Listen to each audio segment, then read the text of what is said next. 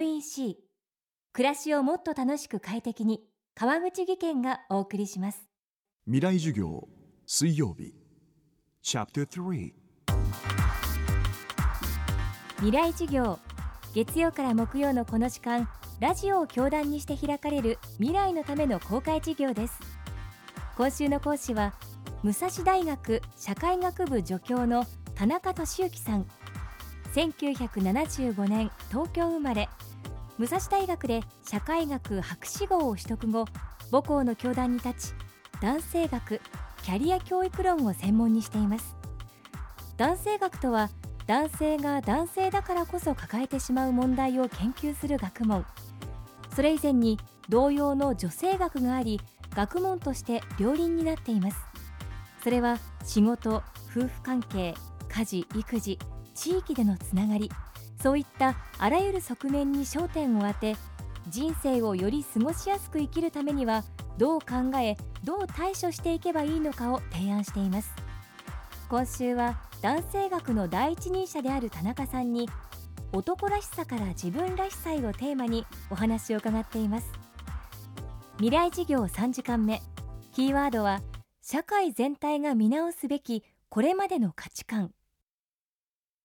実はですね、その男らしさっていうのは随分今の若い世代では変わってきてる面があるわけですよね。今の学生と話してますと、まあ、妻の方のですね、所得が自分より高いとしてもですね、それは非常に幸運なことだというふうに考えるわけですね。まあ、これは非常に現実的な判断だと思います。つまり、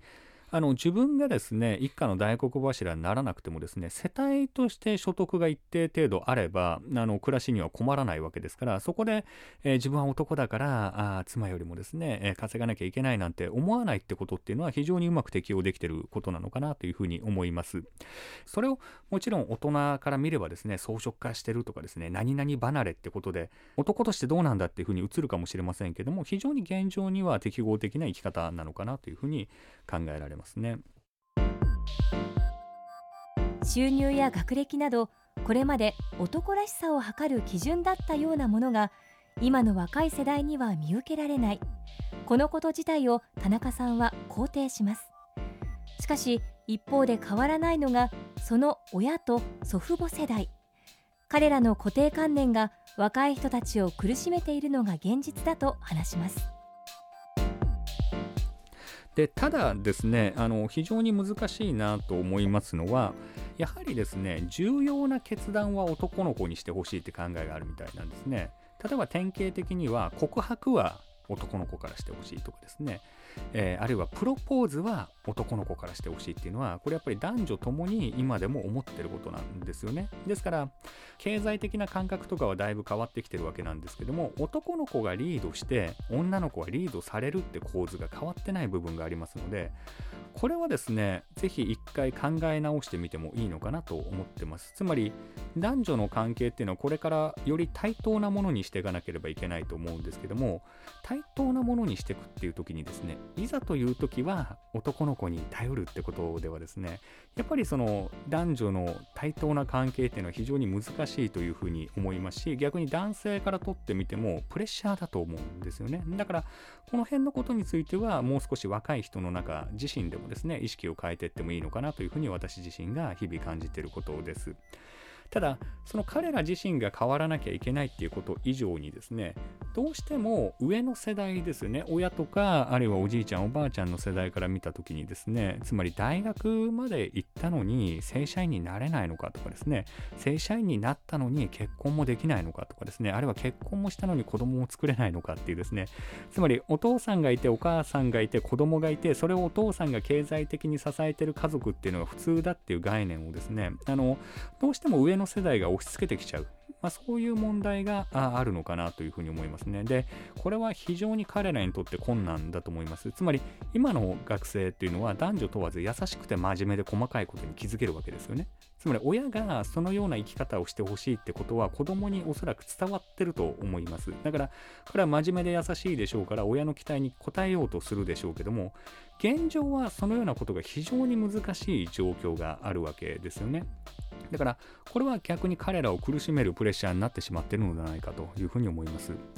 この問題を考える上で非常に深刻だなと思うのはですね例えば2009年以降にですね就活失敗を理由にして自殺をしてしまう若い人が増えてるっていう、まあ、まあ、こういうデータが出てるわけなんですけども一つは明らかにその親の期待とかに応えたいと。でそれ応えられなかった自分っていう、まあ、そういった問題があるんじゃないかなというふうには思います。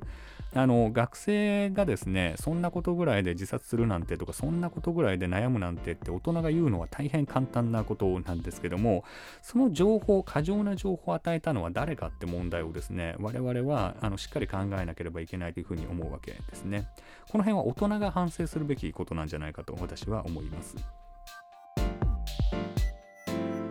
この番組はポッドキャストでも配信中です。バックナンバーもまとめて聞くことができます。